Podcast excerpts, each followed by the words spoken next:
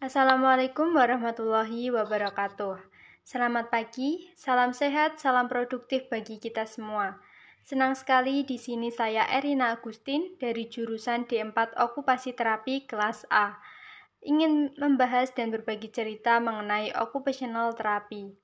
Tidak sendiri, di sini saya ditemani dengan rekan saya. Yuk monggo perkenalan dulu. Oke, terima kasih Erin. Perkenalkan, nama saya Rodatul Rezeki Helmi, biasa dipanggil Dira, dari jurusan D4, Okupasi Terapi kelas A juga. Halo Dira, gimana nih kabarnya? Alhamdulillah baik. Kamu gimana nih Rin kabarnya? Alhamdulillah baik juga nih. Semoga kita selalu diberikan kesehatan di tengah pandemi saat ini ya, Dir. Amin. Dan semoga orang yang mendengarkan podcast kita ini juga selalu diberikan kesehatan ya, Rin. Amin, semoga aja ya. Nah, Dir, sebelum kita lebih lanjut membahas mengenai occupational therapy, kamu udah tahu belum nih, apa sih occupational therapy itu? Udah dong. Jadi, occupational therapy atau terapi okupasi ini ialah bentuk layanan kesehatan kepada masyarakat atau pada pasien yang mengalami gangguan fisik atau mental dengan menggunakan latihan atau aktivitas mengerjakan sasaran yang terseleksi untuk meningkatkan kemandirian individu pada area aktivitas sehari-hari. Ya, betul banget, Dir. Jadi, okupasi terapi ini sudah diterapkan pada 100 sebelum Masehi nih dan pada saat itu diterapkan untuk pengobatan pasien dengan gangguan mental dan emosional. Bener banget. Lebih tepatnya, pada saat itu dokter Yunani bernama Asklepiades menggunakan pijat terapeutik, latihan, mandi, dan musik untuk menyembuhkan stres dan menenangkan pikiran mereka. Jadi gimana nih guys, udah pada tahu kan tentang okupasi terapi ini? Hmm, kayaknya udah pada tahu nih Rin dan udah punya bayangan mengenai okupasi terapi. Semoga ya. Oh ya, Dir. Okupasi terapi ini juga memiliki jurusan di perkuliahan loh. Namanya ya pasti, jurusan okupasi terapi. Program studinya ada diploma 3 dan sarjana terapan. Nah, di Indonesia sendiri juga udah ada loh jurusan okupasi terapi ini. Tapi sayangnya jurusan ini baru ada di dua perguruan tinggi. Kasih tahu dong Dir, dua perguruan tinggi yang ada jurusan okupasi terapi ini di mana? Oke, jadi emang jurusan okupasi terapi ini baru ada di dua perguruan tinggi. Lebih jelasnya yaitu di Poltekkes Kemenkes Surakarta dan di Universitas Indonesia.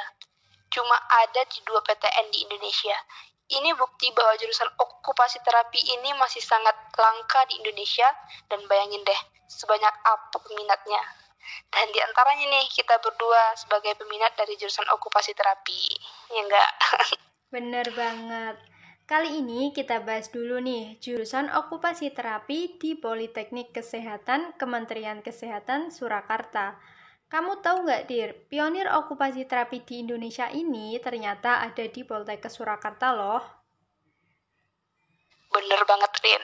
Jadi pada tahun 1989, empat orang dosen dari Akademi Fisioterapi Surakarta dikirim ke Universitas Alberta, Kanada untuk meraih sarjana okupasi terapi dengan dibiayai oleh The Canadian International Development Agency. Mereka adalah Bapak Tri Budi Santoso, Bapak Bambang Kuncoro, Bapak Dedi Suhandi, dan Bapak Komarun.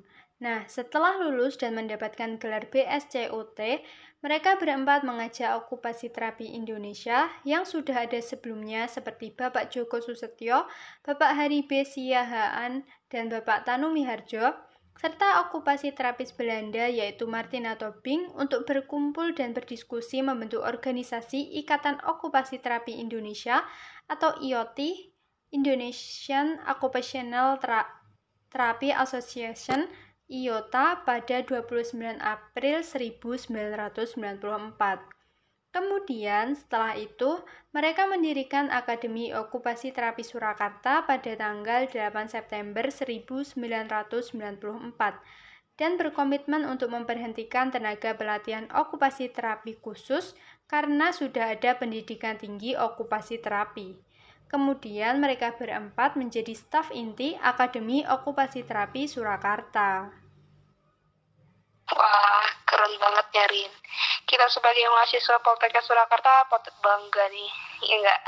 Pastinya dong. Dan nggak hanya itu, Akademi Okupasi Terapi Surakarta ini sudah diakui oleh World Federation of Occupational Therapy menjadi sekolah pendidikan okupasi terapi resmi pada tahun 2000. Dan saat ini, Akademi Okupasi Terapi Surakarta berada di bawah naungan Kementerian Kesehatan dan bergabung dengan Poltekkes Kemenkes Surakarta.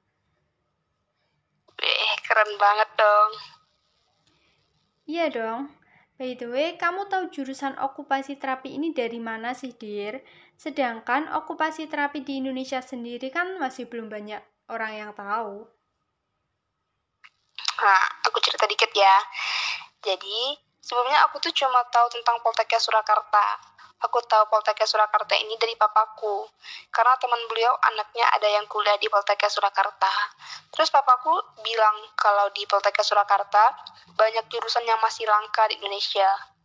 Nah, dari awal aku emang berni berniat untuk kuliah di Pulau Jawa. Jadi aku tertarik dong. Ditambah lagi aku juga direstui sama mama papa untuk kuliah di Pulau Jawa. Saat itu aku masih bingung mau ambil jurusan apa. Kayak galau gitu loh Rin, mau pilih jurusan apa. Iya. Nah, nah, jadi pas pendaftaran Poltekkes buka, aku benar-benar cari tahu jurusan apa aja yang ada di Poltekkes Surakarta. Dan akhirnya aku tertarik sama jurusan okupasi terapi ini.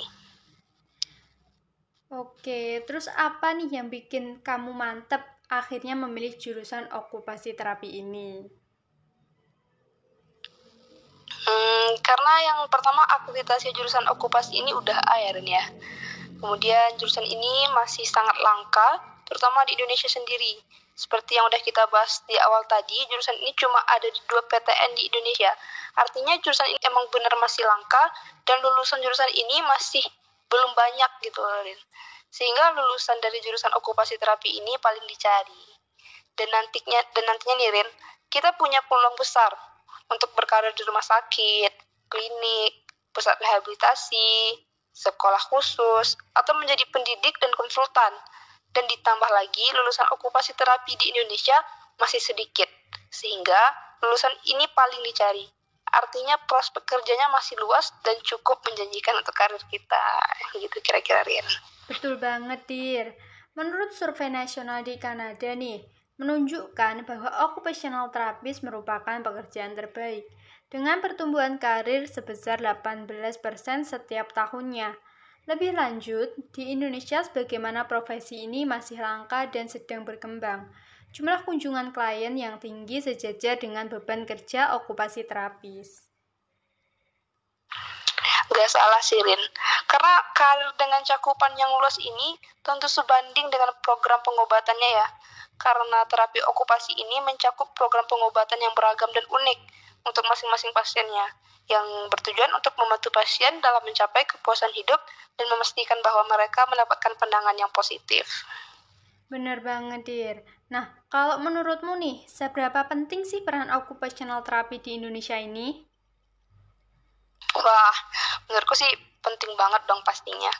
Karena okupasi terapi ini membantu pasien dari semua kalangan umur, dari anak hingga lansia. Tujuannya untuk membantu dalam penyesuaian emosional dan sosial setelah cedera maupun karena penyakit. Salah satunya juga bisa membantu kaum disabilitas.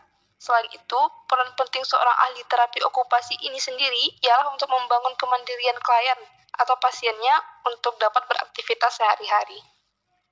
Nah, jadi target okupasi terapi ini sendiri siapa aja sih? Uh, ada banyak nih, Rin, tapi aku uh, kasih tahu beberapa aja ya. Kayak misalnya ini ada gangguan mental bawaan dan cacat fisik, cedera korban kecelakaan kerja, uh, orang stroke uh, atau serangan jantung, amputasi, dan disabilitas. Wah, jadi dan lain-lainnya. jadi penting banget ya okupasi terapi ini. Iya dong, Rin, penting banget. Namun, Dir, okupasi terapi di Indonesia sendiri perkembangannya masih belum maksimal nih. Karena persediaan alat-alat tes pemeriksaan terapi okupasi yang belum lengkap dan belum tersedia. Juga masih belum banyaknya orang yang paham dan tahu mengenai seberapa penting okupasi terapi ini. Bener banget, Rin. Kita sama-sama berharap ya, semoga okupasi di Indonesia bisa berkembang pesat seperti negara-negara di luar sana, dan semoga semakin banyak orang tahu tentang uh, profesi kesehatan satu ini. Amin, semoga aja ya, Dir. Iya, Rin, amin. Oke Dira, terima kasih udah mau nemenin aku untuk bahas tentang okupasi terapi ini dan udah mau sharing tentang alasan kamu memilih jurusan okupasi terapi. Iya Erin, sama-sama. Baiklah, saya Erina Agustin dan saya Rudatul Rezeki Helmi. Kami berdua pamit undur diri. Mohon maaf apabila ada kesalahan kata yang kurang berkenan dan terima kasih sudah mau mendengarkan podcast ini. Sekian dari kita berdua. Assalamualaikum, warahmatullahi wabarakatuh. Assalamualaikum warahmatullahi wabarakatuh. Selamat pagi, salam sehat, salam produktif bagi kita semua. Senang sekali di sini saya Erina Agustin dari jurusan D4 Okupasi Terapi kelas A ingin membahas dan berbagi cerita mengenai occupational therapy. Tidak sendiri, di sini saya ditemani dengan rekan saya. Yuk, monggo perkenalan dulu. Oke, terima kasih Erin. Perkenalkan, nama saya Rodatul Rezeki Helmi, biasa dipanggil Dira, dari jurusan D4, Okupasi Terapi kelas A juga. Halo Dira, gimana nih kabarnya? Alhamdulillah baik. Kamu gimana nih Rin kabarnya? Alhamdulillah baik juga nih. Semoga kita selalu diberikan kesehatan di tengah pandemi saat ini ya, Dir. Amin. Dan semoga orang yang mendengarkan podcast kita ini juga selalu diberikan kesehatan ya, Rin. Amin, semoga aja ya. Nah, Dir, sebelum kita lebih lanjut membahas mengenai occupational therapy, kamu udah tahu belum nih, apa sih occupational therapy itu? Udah dong. Jadi, occupational therapy atau terapi okupasi ini ialah bentuk layanan kesehatan kepada masyarakat atau pada pasien yang mengalami gangguan fisik atau mental dengan menggunakan latihan atau aktivitas mengerjakan sasaran yang terseleksi untuk meningkatkan kemandirian individu pada area aktivitas sehari-hari. Ya, betul banget, Dir. Jadi, okupasi terapi ini sudah diterapkan pada 100 sebelum Masehi nih dan pada saat itu diterapkan untuk pengobatan pasien dengan gangguan mental dan emosional. Bener banget. Lebih tepatnya, pada saat itu dokter Yunani bernama Asklepiades menggunakan pijat terapeutik, latihan, mandi, dan musik untuk menyembuhkan stres dan menenangkan pikiran mereka. Jadi gimana nih guys, udah pada tahu kan tentang okupasi terapi ini? Hmm, kayaknya udah pada tahu nih Rin dan udah punya bayangan mengenai okupasi terapi. Semoga ya. Oh ya, Dir. Okupasi terapi ini juga memiliki jurusan di perkuliahan loh. Namanya ya pasti, jurusan okupasi terapi. Program studinya ada diploma 3 dan sarjana terapan. Nah, di Indonesia sendiri juga udah ada loh jurusan okupasi terapi ini. Tapi sayangnya jurusan ini baru ada di dua perguruan tinggi. Kasih tahu dong dir dua perguruan tinggi yang ada jurusan okupasi terapi ini di mana? Oke, jadi emang jurusan okupasi terapi ini baru ada di dua perguruan tinggi. Lebih jelasnya yaitu di Poltekkes Kemenkes Surakarta dan di Universitas Indonesia. Cuma ada di dua PTN di Indonesia, ini bukti bahwa jurusan okupasi terapi ini masih sangat langka di Indonesia dan bayangin deh sebanyak apa peminatnya. Dan di antaranya nih kita berdua sebagai peminat dari jurusan okupasi terapi. Ya enggak? Bener banget. Kali ini kita bahas dulu nih jurusan okupasi terapi di Politeknik Kesehatan Kementerian Kesehatan Surakarta. Kamu tahu nggak, Dir, pionir okupasi terapi di Indonesia ini ternyata ada di Poltekkes Surakarta loh. Bener banget, Rin. Jadi pada tahun 1989, empat orang dosen dari Akademi Fisioterapi Surakarta dikirim ke Universitas Alberta, Kanada untuk meraih sarjana okupasi terapi dengan dibiayai oleh Canadian International Development Agency.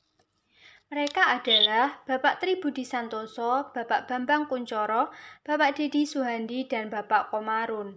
Nah, setelah lulus dan mendapatkan gelar BSCOT, mereka berempat mengajak okupasi terapi Indonesia yang sudah ada sebelumnya seperti Bapak Joko Susetyo, Bapak Hari B. Siahaan, dan Bapak Tanu Miharjo, serta okupasi terapis Belanda yaitu Martina Tobing untuk berkumpul dan berdiskusi membentuk organisasi Ikatan Okupasi Terapi Indonesia atau IOT Indonesian Occupational Therapy Association IOTA pada 29 April 1994. Kemudian, setelah itu, mereka mendirikan Akademi Okupasi Terapi Surakarta pada tanggal 8 September 1994 dan berkomitmen untuk memberhentikan tenaga pelatihan okupasi terapi khusus karena sudah ada pendidikan tinggi okupasi terapi. Kemudian mereka berempat menjadi staf inti Akademi Okupasi Terapi Surakarta. Wah, keren banget ya Rin kita sebagai mahasiswa Poltekkes Surakarta patut bangga nih, ya enggak? Pastinya dong. Dan nggak hanya itu, Akademi Okupasi Terapi Surakarta ini sudah diakui oleh World Federation of Occupational Therapy menjadi sekolah pendidikan okupasi terapi resmi pada tahun 2000. Dan saat ini, Akademi Okupasi Terapi Surakarta berada di bawah naungan Kementerian Kesehatan dan bergabung dengan Poltekkes Kemenkes Surakarta. Keren banget dong. Iya dong. By the way, kamu tahu jurusan okupasi terapi ini dari mana sih, Dir? Sedangkan okupasi terapi di Indonesia sendiri kan masih belum banyak orang yang tahu. Nah, aku cerita dikit ya. Jadi, sebelumnya aku tuh cuma tahu tentang Poltekkes Surakarta Aku tahu Poltekkes Surakarta ini dari papaku, karena teman beliau anaknya ada yang kuliah di Poltekkes Surakarta. Terus papaku bilang kalau di Poltekkes Surakarta banyak jurusan yang masih langka di Indonesia.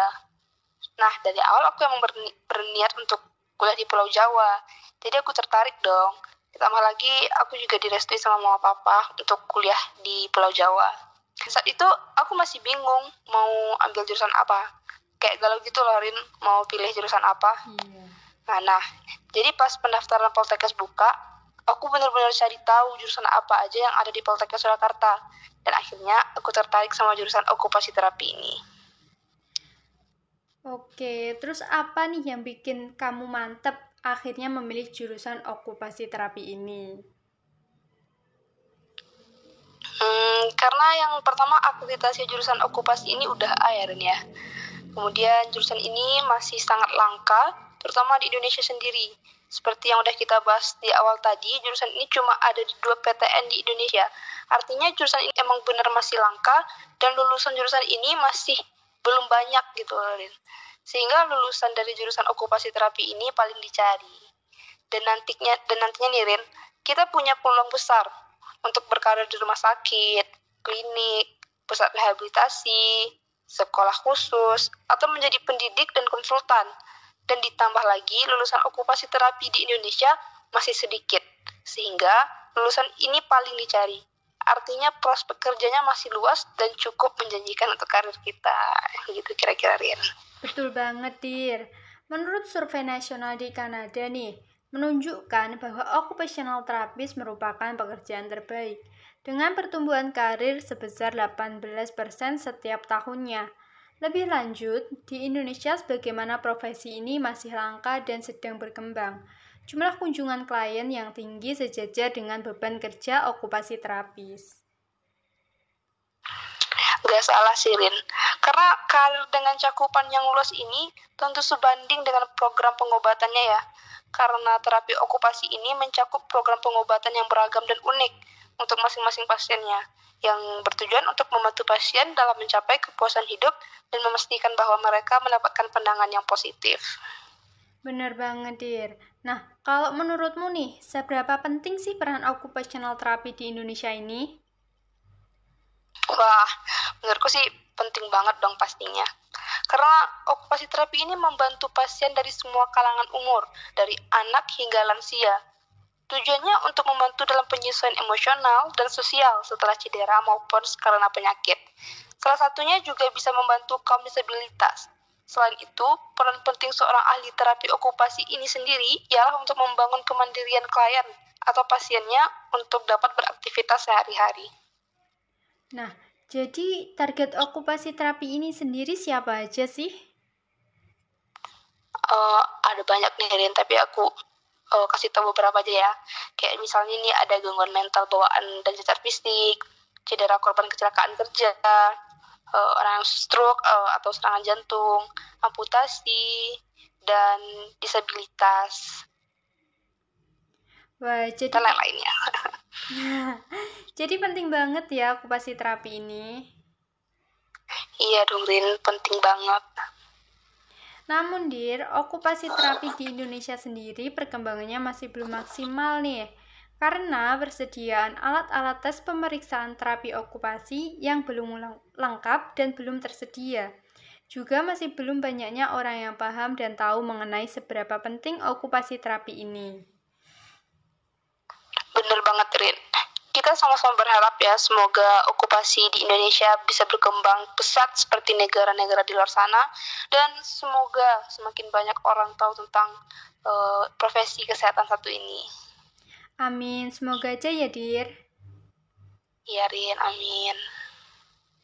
Oke Dira, terima kasih udah mau nemenin aku untuk bahas tentang okupasi terapi ini dan udah mau sharing tentang alasan kamu memilih jurusan okupasi terapi. Iya, Erin, sama-sama. Baiklah, saya Erina Agustin. Dan saya Rudatul Rezeki Helmi. Kami berdua pamit undur diri. Mohon maaf apabila ada kesalahan kata yang kurang berkenan, dan terima kasih sudah mau mendengarkan podcast ini. Sekian dari kita berdua. Assalamualaikum warahmatullahi wabarakatuh.